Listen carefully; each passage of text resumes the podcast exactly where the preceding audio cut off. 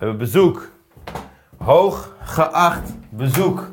Howard, kom binnen. Alles goed? Hoe is het? Ja, lekker met jou? Goed. Mooi. Je hoeft er niet van ver te komen, toch? Nee, we wonen zelf aan de westkant van de stad. Kijk. Welkom in de oostkant van de stad. Ja, precies. Eastside. Hey, hoe, hoe voelde het nou om eh, op weg te zijn naar jouw laatste avondmaal?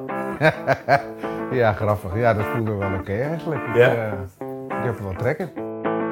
Hout Komproe ken ik zelf vooral als comedian. Hij was MC tijdens veel van de avonden die ik doorbracht met vrienden in comedycafé Toemler. Maar sinds een paar jaar is hij ook bezig met eten. Onder andere met zijn YouTube-kanaal en merk Kom Proeven. Hout is niet alleen op het podium een ontzettend lachen gast, ook in de keuken is hij goed gezelschap. En vandaag bereiden we een voor hem bijzonder gerecht. Stel je voor, morgen is je laatste dag op deze aarde. Welk gerecht zou jij dan eten? Een chic sterrendiner of de lasagne van je moeder? Welkom bij het Laatste Avondmaal, een podcast van Dag en Nacht Media. Mijn naam is Samuel Levy. Ik ben worstmaker en chef en de keuken is mijn favoriete plek op deze aarde.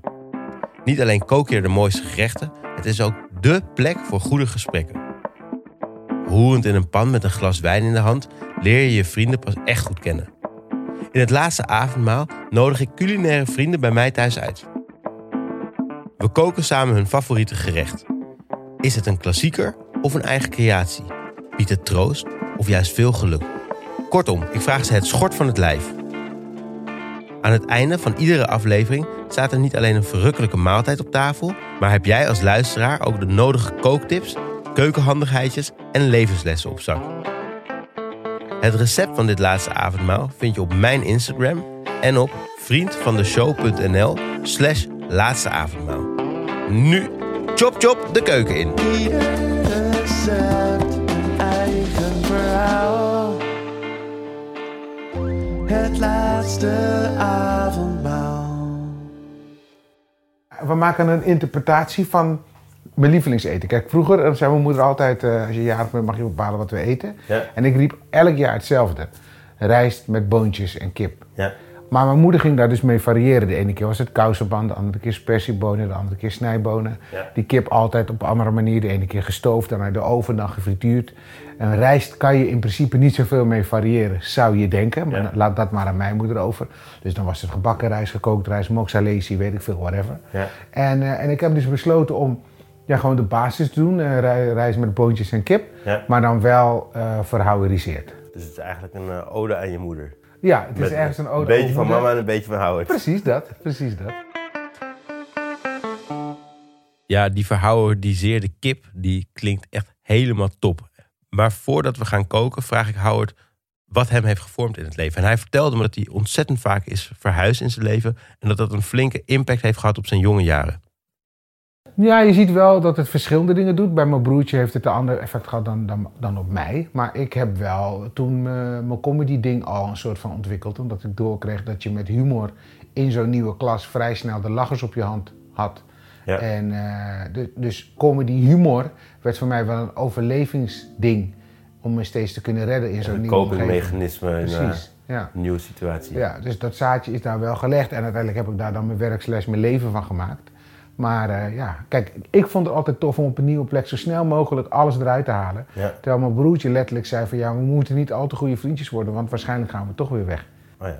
Weet je? Dat is best wel een eh, heftige Ja. m- manier van leven, denk ik. Als je als kind al zo moet nadenken dat je alles weer los moet kunnen laten Ja. de hele tijd. Ja, dus daarom dat ik ook mijn toevlucht, mijn toevlucht zocht tot boeken. Ik heb mijn hele jeugd altijd heel veel gelezen. En ik heb tot mijn achttiende geduimd. Ik denk dat het een soort fysieke vertaling was van geborgenheid zoeken. En eh, ja, die, dat ging altijd mee waar we ook naartoe gingen. En daar schaamde ik me ook niet voor. Ik duimde overal, openlijk in de bus, in de klas, in de trein, in de bioscoop. Mijn duim in mijn mond, bemoei je er niet mee. Lekker chillen met Ja, duim toch? in je mond. Ja. Hey. Dus, en ondertussen dus observeren om dan daarna met comedy weer de boel eh, ondersteboven te kunnen gooien. Ja. Hey, laten we voordat we te lang blijven kletsen. Ik heb nog een heleboel dingen die ik van je wil weten. Maar even kijken, want ik heb net een beetje boodschappen gehaald. Mhm. Ik zag dat je, je kwam zelf binnen met een rijstkoker. Ja man, want jij hebt geen rijstkoker hoor ik. Nee, ik kook gewoon altijd rijst in een pannetje. Ja, kan wel, maar ik- dit is makkelijker vind ik of zo. Ik ben het gewoon gewend. Dus eh, we gaan we knallen. En een rijstkoker is underrated, hè, want je kan er veel meer mee dan alleen rijst. Ik maak er ook hele soepen in en zo. Dus je kan ook lekker in stoven en zo. Hè? Dat is Ja, ja mooie- dat is echt te gek. Dus ik heb boodschappen gehaald. Mhm. Kip. En nu heb ik de kippendijen eh, gekocht met vel en met bot. Want ik dacht uiteindelijk... Is lekkerder. Ja, mijn schoonmoeder, mijn schoonmoeder is ook Surinaamse. En die, ehm, als ik zonder bot, met kip zonder bot zou aankomen... dan zou ik gewoon meteen naar huis worden gestuurd. Ehm, snijbonen had je besteld? Ja, maar die gaan we heel laten. Oké. Die gaan we heel laten en grillen. Grillen? Ja. Oké, cool. Tomaten? Tomaten, knoflook, ui. Dat is de heilige drie-eenheid uit de Surinaamse keuken. Ja, is dat het geheim van de Ja, Surinaamse ik zeg keuken? altijd kutkruiden, worden mensen boos. Knoflook, ui, tomaat. Ja. Ha, ha. Maar dit, dit, dit is de Surinaamse keuken. Knoflook, ui, tomaat. Je moet je Eigenlijk voorstellen. Ja, het zijn die Creoolse vrouwen, dus die zwarte vrouwen uit Afrika die op de plantage moesten koken. Ja. Die kregen niet de ruimte om boodschappen te gaan doen of zo. Nee. Die moesten het gewoon doen met wat er was. Ja. En eh, veel van die producten zijn dus Nederlandse producten. Dan heb ik het over de Creoolse keuken met Ja. name. Hè. Gedroogde bonen, gezouten vlees, gezouten vis. Dat waren Nederlandse producten. Nou, en dan ga je daar met knoflook, ui en tomaat smaak aan toevoegen. Ja. Dus vandaar dat je in die Creoolse keuken inderdaad erwtensoep hebt, bruine bonen. Het is gewoon gepimpt Hollands eten. Het is nog een potje wat ik, ik zelf nog nooit had gekocht. Chinese vruchten. Ja, Er zit echt wel alles in, hè? zeker. Ja, Chinezen gooien niks weg, toch? Die zetten het op zuur en dan kun je het nog een keer gebruiken. Of Dus wat, op een andere wat is dit? Gebruiken. is het nou watermeloen? Of Waar, ja, waarschijnlijk is het de schil van de watermeloen. Oh ja. Een gember. Ja. Een soort van courgette. Oké, dus die had ik gekocht. Nou ja, volgens Ja, mij... heb, je, heb je het wel eens geroken dit? Vijf keer tik aan de onderkant. Of die. Ja, of wat altijd werkt. Gaatje in de deksel, hè? Of de naam van mijn meest gehate wiskundeleraar. Meneer, van, meneer Gestel. Wacht Dan even. krijg je alle potjes mee. Ja, oké, zeg let het. Let op. Meneer van Gestel. En, dan lukt het. en de grap is, mijn kids doen het ook. Oh, ja? Die kennen heel die man niet. Wat, wat was er zo erg aan meneer van. Gestel? Dus Ja. als ik een potje of iets niet open krijg, of er moet iets in de gym en ik moet nog een keer, dan zeg ik, meneer van Gestel. En dan lukt het. Het gelukt.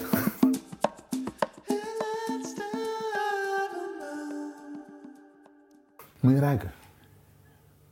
Het ruikt wel heel lekker. Ja, het is heel zoet. En dan krijg je dus een soort zoet-zure smaak bij die kip. Ja. Maar dan bos je nog een madame Jeannette er tegenaan om het weer een beetje recht te Is dit nou een, Juma of is het Madame Nee, Jeannette? zijn madametjes. Oké, top. Ja. Wat gaan we doen? We gaan, ja, jij, jij, jij moet het aan mij vertellen. Alright. We gaan, Ik we wat heb je nodig? Nou, we gaan eerst rijst koken. Ja. Maar we gaan die rijst lekker maken. En we gaan hem een beetje op zijn risottiaans maken. Dus we gaan een eh, steelpannetje. Ja. Eigenlijk een grote. Ik zie al een goede. Ja, pak wat je pak wel. Deze pan is perfect. Ja. En dan gaan we olie eh, warm laten worden. Ja. En dan snijden we knoflook en ui fijn. Ja. En dan gaan we daar de rauwe rijst in doen, tot die een beetje glazig wordt. En dat hele soortje tieven we dan in de rijstkoeker met een laurier. Zal ik dan eh, knoflook snijden, ui snijden? Ja, graag. Ja? Top. Dan, eh, ja, vertel me, als je iets nodig hebt. Ik heb het al gezien, zoekt. ik zie al. Ik heb al rondgekeken, dus Ik geef je nog een snijplank, dan kan jij misschien de knoflook meteen... eh, gezellig. Even voor de mensen die aan het luisteren zijn, die denken van... Oké, wat zijn die mannen allemaal aan het uitspoken? Jij hebt twee tenen knoflook.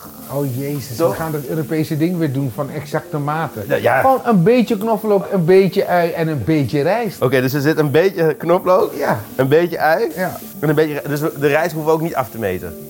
Ja, je kan iets met een cup doen, dan zeggen mensen van één cup per persoon. Ja, dus dan doen Maar we ja. drie cups, vier cups. Ja, we hebben niet zo'n grote rijstkoeker. Dus ik mag het er al bij doen? Ja, gooi het Ja, dus Ja.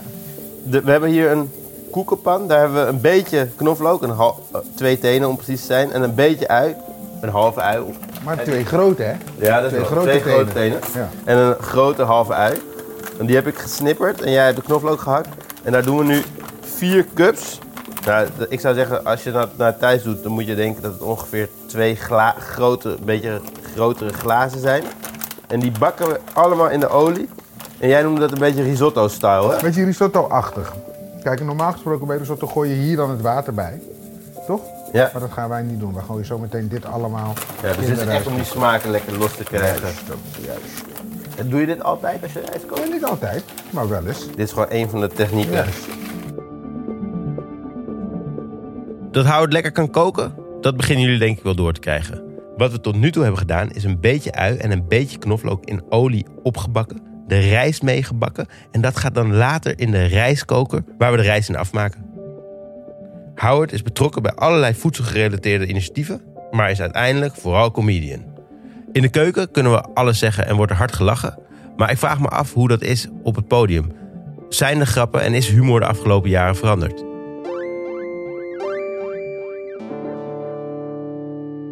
Sowieso heb ik het gevoel dat het misschien als comedian sowieso de afgelopen jaren steeds moeilijker wordt om vrij uit grappen te maken. Omdat mensen gewoon gevoeliger zijn. Dat er misschien ook gewoon meer bekend is. Omdat er meer Nou ja, ruimte is? is? voor die gevoeligheid. Er is, meer, er is meer ruimte voor mensen om zich te uiten door social media. Ja, Kijk, vroeger als je zoiets deed, dan moesten mensen eerst helemaal naar huis, een brief, papier zoeken, in de typemachine draaien, typex erbij halen. Weet je, Ja. tegenwoordig, je pakt je telefoon en midden in je woede uit je je, Ja. je drukt op cent en het is daar voor de hele wereld Ja. om te zien.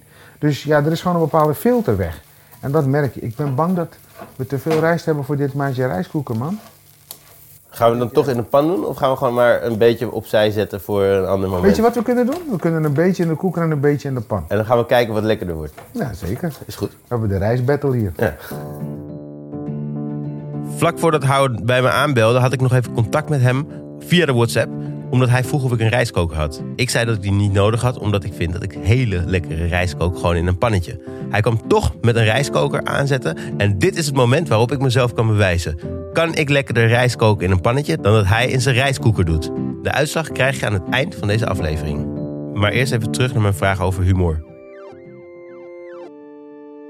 Maar dus mensen kunnen zich makkelijk uiten. Maar betekent dat dat jij ook als comedian moeilijke grappen kan maken? Nee, kijk, wat ik vind over dat hele gedoe, want je hebt dan zo'n hele grote groep witte mannen die zeggen, we kunnen niks meer zeggen. Ja. Terwijl dat zijn die mannen die de hele tijd alles zeggen met eigen televisieshows Ja. met miljoenen bereik. Kijk, als jij een grap wil maken over iemand, is die grap volgens mij geslaagd als diegene meelacht. Ja. Maar als jij een grap maakt ten koste van iemand en diegene voelt zich kut en heeft pijn, Ja. Dan is het niet geslaagd, man. Dan is je grap niet geslaagd. Dan was het gewoon niet grappig. Nee. Dan, dan ben je gewoon iemand aan het kwetsen. Ja. En ik begrijp niet waarom we dat in de loop van de tijd ineens humor zijn gaan noemen. Want ja, er, zijn, er worden allerlei mensen ineens cabaretier of comedian genoemd die dat eigenlijk helemaal niet zijn. Die gewoon ongenuanceerd hun mening aan het, aan het geven zijn en andere mensen Dat zijn gewoon de mensen die vroeger pestkop werden genoemd. Die zijn nu comedian. Nou, dat zijn ze niet, maar zo worden ze misschien nou wel eens eh, wel, Zo wel proberen ze weg geleverd. te komen misschien. En eh, ja, dat is niet oké. En, maar, en ben jij als comedian, word jij wel eens aangesproken door mensen die zich toch gekwetst voelen en dat jij denkt, oké, dan ben ik toch een lijn overgegaan? Of, Ik kan me dat niet herinneren, maar als het gebeurt, ja, dan ga ik daar gewoon met mensen over in gesprek. Ja. Tuurlijk. En waar nodig bied ik mijn excuses aan. Maar ik ga niet zeggen, dat zal ik nooit meer doen, want dat kan ik niet beloven. Want op het moment dat ik op het podium sta, gebeuren soms ook dingen gewoon in de spur of the moment. ja, Dus ik kan niet van tevoren daar beloftes over maken. nee. Ik heb geprobeerd de rijst een beetje te verdelen, Ja, zodat we een deel in de koeker kunnen maken en jij een deel in de pan. ja, Want ik heb, ik heb het appje, hè, om te bewijzen als mensen zeggen, wat was dat nou? Dat appje waarin jij tegen mij zei van, ik ben de meester meester rijstkoker. ja, in de pan. Ik heb het appje, yo, receipts. Oké, the battle is on. The battle is on. Hey, en Howard, maar je, want je bent dus op een gegeven moment ben je begonnen met een platform, kom proeven. Je, je bent comedian, maar je kookt ook. En je bent met eten bezig. Nou, kijk, Is dat, is dat werk of is dat hobby? Komproef is niet geboren eh, uit het niets. Hè. Er was wel een aanleiding. Op een gegeven moment zie je dat eh groot voedselbedrijven allemaal rare shit doen met eh, Surinaams eten, maar in, in zijn algemeenheid eh, buitenlands eten. Hebben we laurier Ja, in de tuin. in de tuin? Ik ga het plukken, man. Ja, misschien vind ik het wel. Oké. Een paar takjes. Ik kom je over een uur halen als je niet, als je niet terug bent, ja? Expeditie Laurierison. Is het een boom of is het een struik bij jou? Het is een heel klein boompje onder een hele grote boom. Jezus. Was je ineens een tuin ingejaagd? Oh, die kant op. Heel klein boompje onder... Dat is hem. Ik heb hem al gezien. Laurier. Gezellig hoor. Heb je hem? Ja. Lekker.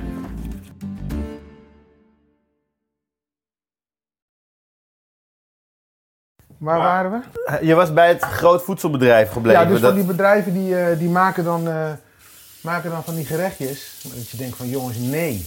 En op een gegeven moment had Hema, die had rotti. Ja, dat heette toen rotti met rijst. ja, Maar de grap was, er zat helemaal geen rotti bij. ja. Het was gewoon Ja, een rotiplaat. Dus eh, die was er niet. Er was gewoon rijst en currykip. Ja, dus eigenlijk dacht bij de HEMA dacht iemand dat de kip curry, dat, dat, eh, Ja, ik weet niet dat, wat dat, ze dat je dachten. dat roti moet noemen. ik weet zo. niet wat ze dachten, maar ja, het was Heb je daar ooit met ze over gehad? Nee, die, man, die mensen waren niet, bereikt, be- niet eh, bereikbaar.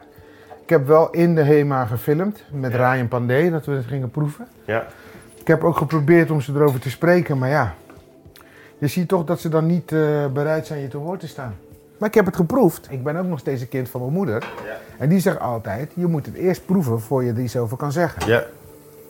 En zo is Kom Proeven ontstaan. Dat ik vind van, oké, dan gaan we die shit proeven ook. En ik moet ook eerlijk zijn, soms word je verrast. Ja. Bijvoorbeeld de diepvriespom. Ja. Kant-en-klare pom uit de diepvries. Elke Surinamer die het hoort denkt, wat? Ja. Maar ik heb het geproefd met Jetty Maturin. Ja. Want je moet het proeven met een bigisma, met iemand die wat ouder is. Ja. En we waren allemaal verrast. Bigisma. Ja, iemand die een, oudere, een oudere persoon. Ja. Ehm, en ja, zij is mijn pomkundige, mijn pomoloog. Ja.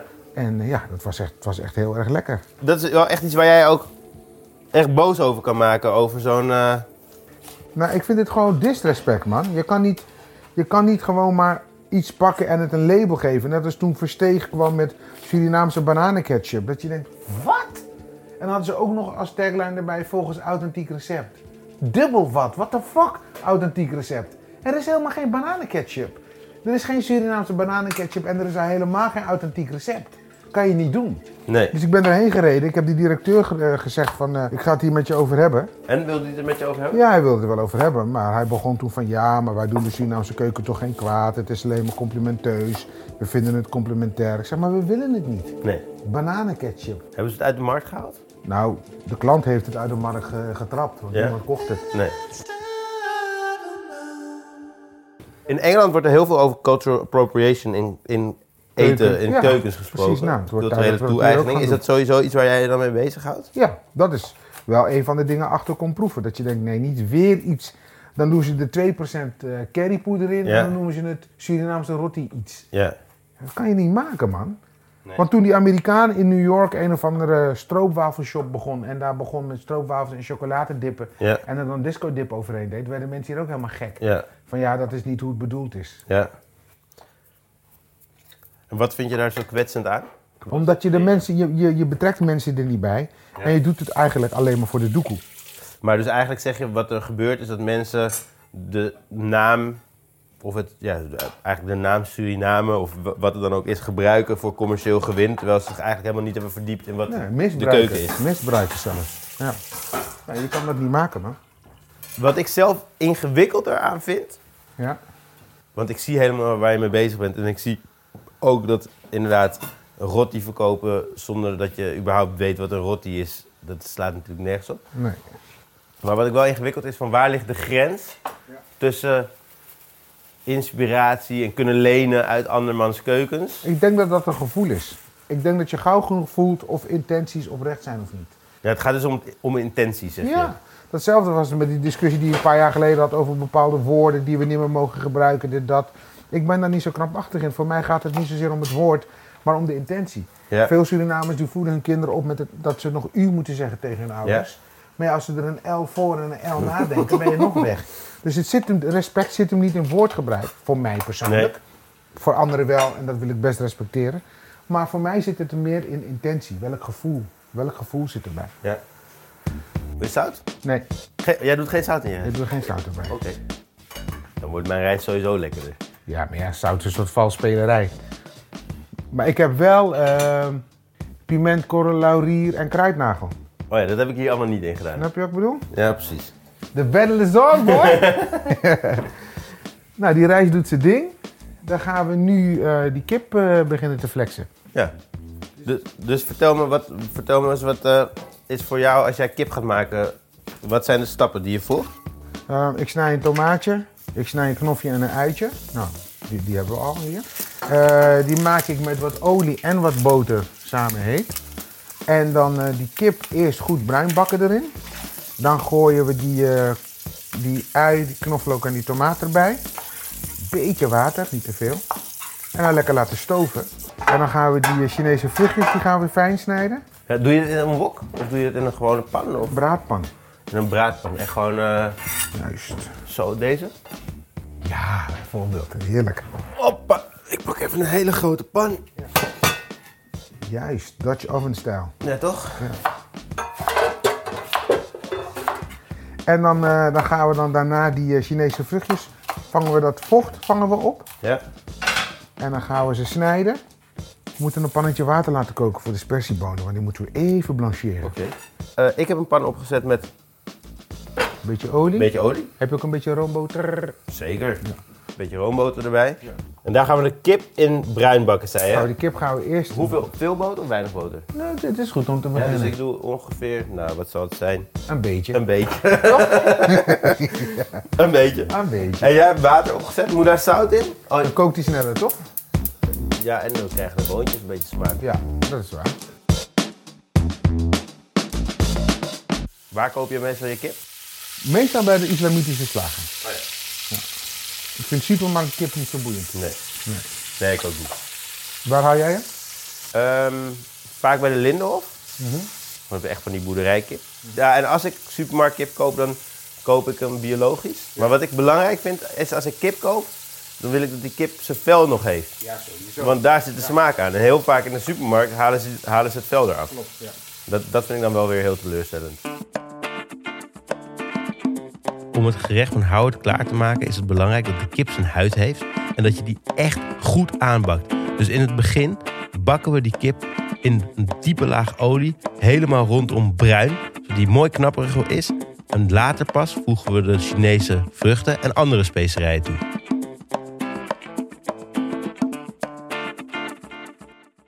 hey, wat ik me afvroeg, ik belde je op en ik zei, Howard, laatste avondmaal, wat gaan we maken? En je was echt heel snel in bedenken wat het was. Ja. Nou, we- staan nu boven de pannen. Wat ik wel wil weten is, vond je het confronterend om na te denken over een laatste avondmaal? Nee, want we gaan allemaal een keertje dood. En je mag blij zijn als het je gegeven is, dat je nog kan nadenken over je laatste avondmaal. Ja. Dat is niet iedereen gegeven. Dus eh, Ben je bang voor de dood? bang niet, maar voorlopig hoef je nog niet te komen. Nee. Er zijn nog wel wat dingetjes te doen. Ja. Ja, zeker. Nog wel wat dingetjes op de planning, ja. Wat, Maar- zijn de, wat zijn de dingen die je echt nog wil doen? Behalve dit laatste avondmaal eten, maar laten we ervan uitgaan dat, dat er nog wat extra tijd is.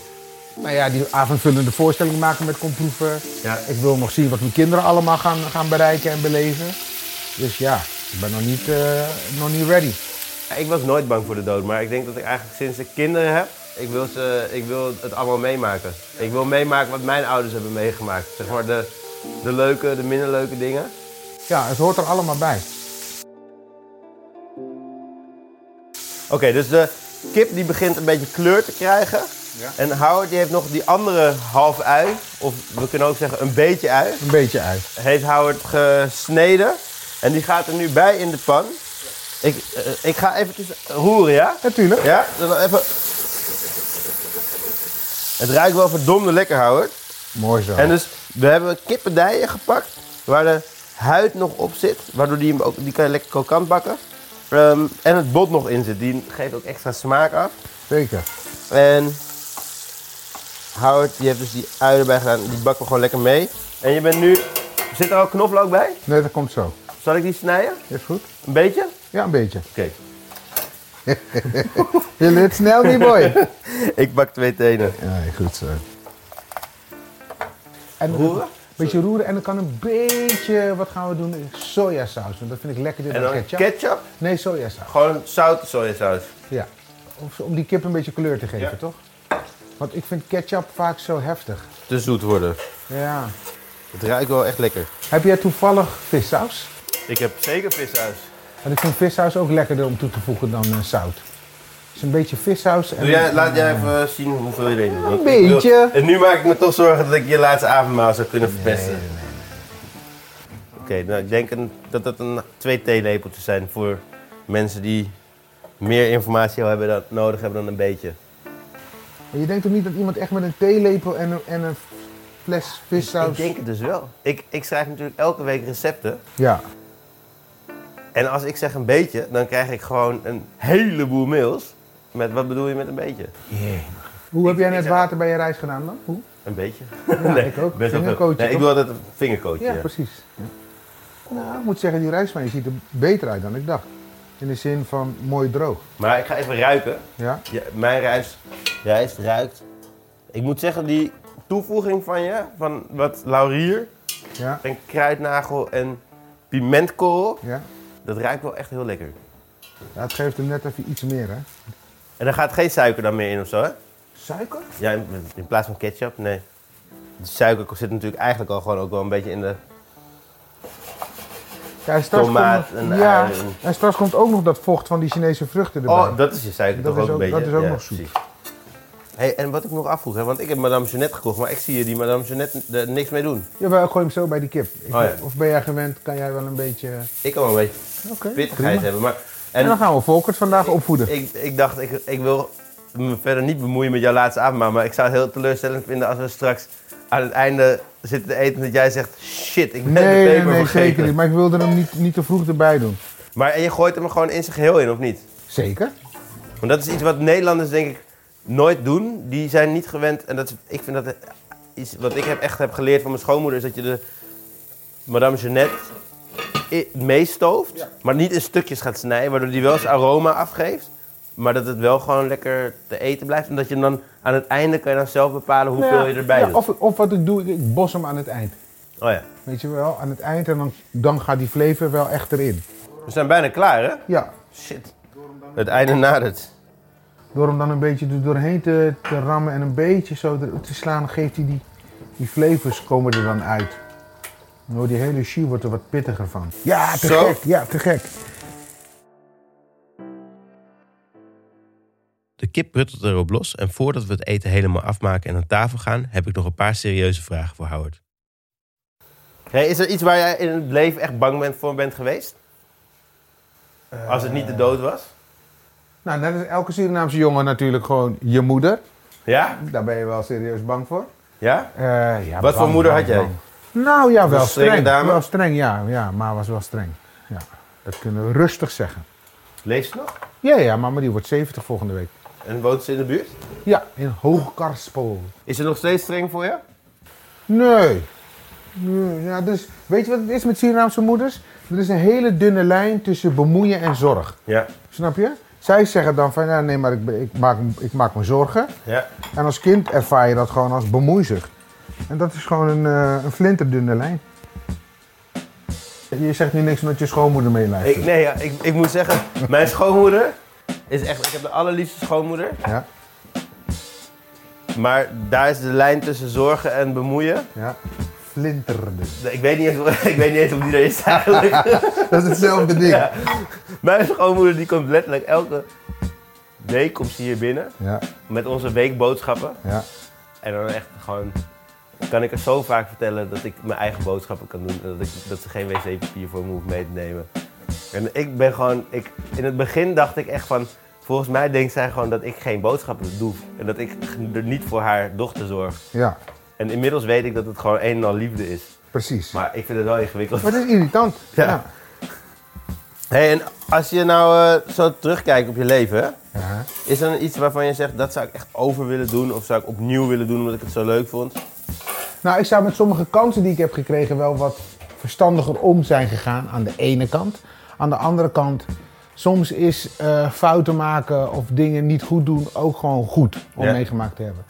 Eh, ik speelde in Klokhuis bijvoorbeeld. En Ja. daar ben ik helemaal niet goed mee omgegaan. Ik was toen jong en ik was druk met uitgaan. En dan moest ik gewoon mijn scripts lezen, maar dat deed ik niet. En dan kwam ik op de set, dan kende ik mijn tekst niet. En Klokhuis is de heilige graal. Daar speel je echt mee met de crème de la crème. En ik hoefde niet eens auditie te doen. Ik ben er gewoon voor gevraagd van, hey, wil jij met ons meedoen? En ik was trots. En ik mocht naar Henny Vrienden, want ik deed dan de raps. En dan maakte hij de muziek en dan ging ik bij hem thuis repeteren. En dat ging allemaal wel goed. Maar ik was gewoon, ik was niet voldoende volwassen en bewust van de kans die ik had gekregen. Dus Ja. ik heb het gewoon opgefokt. Ja. Dus na een tijdje kreeg ik een telefoontje van, hey, eh, leuk, en we komen misschien later bij je terug, maar we gaan even met andere mensen verder. Ja. En ik heb nooit meer wat van ze gehoord. En dat snap ik nu. Ja. Weet je wel, als ik nu met iemand zou werken die zo om zou gaan met die kant, zou ik die er ook uit tieven. Ja. Dus dat is gewoon een le- ja, lesgeld, leermoment. Ja. Dus dat zijn wel dingen waarvan ik zeg van ja, aan de andere kant, that's life. Weet je wel, je kan niet alles altijd alleen maar goed doen. En dat klopt ook niet. Dus je moet echt, sometimes gotta give. Snap je wat ik bedoel? Ja. En als je dan terugkijkt, zeg maar, zijn er dan. eh, belangrijke lessen die je bijvoorbeeld dan nu ook aan je dochters meegeeft? Ja, kijk, ze lopen nu stage en die ene die moet elke dag naar Hilversum. En die kwam dan terug na die eerste week op en neer reizen. En die zei, is dit het dan? Moet je elke dag op en neer? En dan ben je laat thuis, heb je eigenlijk nog maar tijd om te eten en een beetje iets uurtje chillen, slapen en de volgende dag weer. Ja. Is dit dan het echte leven? En dat was wel echt, she really woke up. Dat ze Ja. zoiets had van, wat? En toen kon ik ook tegen haar zeggen, daarom is het belangrijk dat je iets doet wat je echt leuk vindt. Ja. Want als je dan gevangen zit in een kutbaan, je fucked. Ja. Dus, dus probeer erachter te komen wat je echt leuk vindt om te doen. En ga dat doen. En dat is jou wel echt gelukt, toch? Dat is mij wel gelukt. Z- Zijn er momenten geweest dat ook, ook comedy echt als werk ging voelen? Nee, ja, misschien op kleine schaal als je dan bijvoorbeeld een week hebt waarbij je vijf dagen achter elkaar in Toender staat. Ja. Dat je dan weer op je fietsje of met je auto daar naartoe gaat. Maar ja, dat, dat is inherent. Ik bedoel, Ja. dat, dat heb jij zelfs nog, denk ik. Uiteindelijk, Weet je ja, wel? uiteindelijk blijft Uiteindelijk blijft altijd een moment dat werk dat je denk, denkt van ja, werk is werk. Maar op het moment dat ik dan wordt aangekondigd en ik stap dat podium op en ik zie die snuitjes, dan denk ik ja man, ja, ja, Ja, is het waar je het voor doet? Ja, zeker. Ja. En ook voor mezelf hoor. Maar ja, die momenten dat je het publiek ziet en dat voelt en zo. Ja man, dat is wel echt dat ding. Kijk, die kippertjes eens even gelukt zijn hier. Hoe zouden die kop- kippen zich voelen? Dit was ook hun laatste avondmaal. Ja, maar ik denk dat ze wel tevreden zijn. Want ze hebben een mooi bad gehad. En eh, ze zijn met respect behandeld. En ze weten dat ze ook gewaardeerd worden.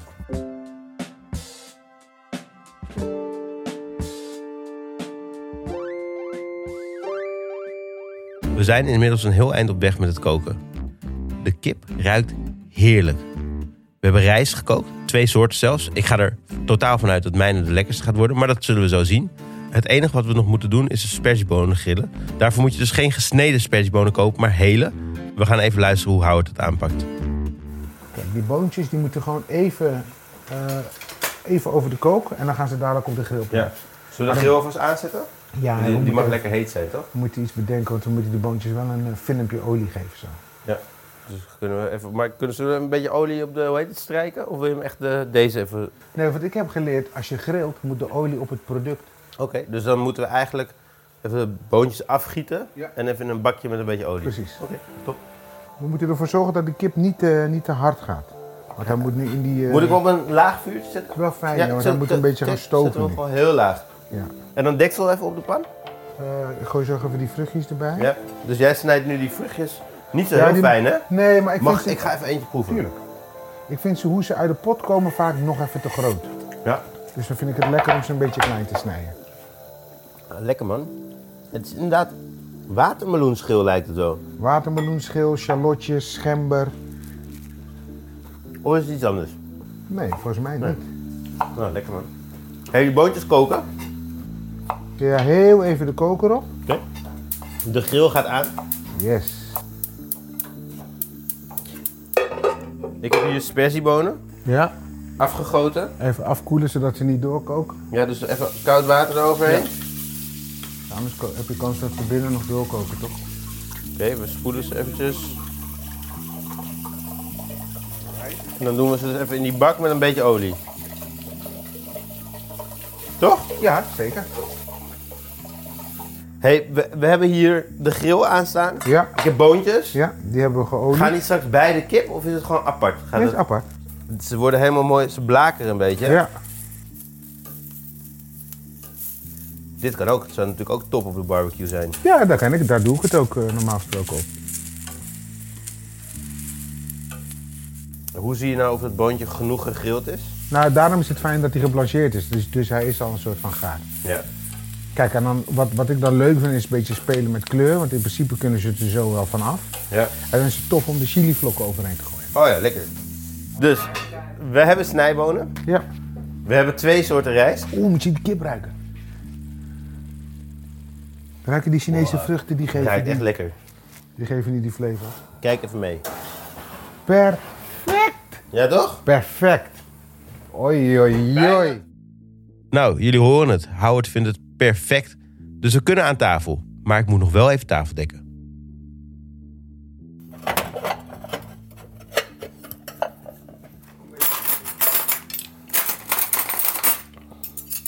Met wat voor Surinamers hang jij? Waar is mijn lepel? Oh ja, zo, hey. Ik moet eerlijk zeggen, ik ben al... Nu moet ik geen verkeerde dingen zeggen. Negen jaar samen met mijn vrouw. Ja. En ik vergeet nog steeds dat zij elke avond een lepel wil. Chill. Zij kan, zij kan er zo boos over worden. Ik ben gewoon... Zit zo niet in mijn systeem. nee, maar een lepel toch sowieso.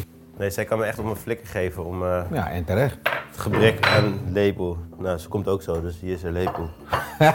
Snel. Ik heb je echt Ja, precies. Je hebt mijn ass gered, ja. hey, het ruikt echt heel lekker, Howard. Ben ik blij om. En ik ben ook wel echt een liefhebber van kip. Ja? Ja, Fijn. ik ben echt... Dat is denk ik ook een van de dingen die ik uit Suriname Ja, heb overgehouden. Gebarbecuede kip helemaal. heerlijk. Een van de lekkerste dingen die er is. Lekker. De smaken komen goed samen. Ja? Ja. Die boontjes zijn perfect. Ja, zijn ze goed? Ja, moet je maar proeven. Die zijn heel goed. Hi boy, de kip is goed gelukt. Ja? Het laatste avondmaal staat op tafel en Howard is helemaal content. De kip komt in een zoetzure jus van de Chinese vruchtjes, ruikt ontzettend lekker. Daarnaast gegrilde snijbonen, ongesneden, die geblakerd zijn en rokerig ruiken. Met een klein beetje rode pepervlokken eroverheen. En de rijst uit de rijstkoker. Waar hij iets minder tevreden over was, was mijn versie van zijn rijst. Die is blijven staan. Ik had de deksel op de pan laten zitten, waardoor die te ver door was gestoomd. Eigenlijk was hij gewoon niet zo heel lekker. Oké, Howard, ik ga je nu bekennen: de rijst uit de rijstkoker was gewoon veel lekkerder.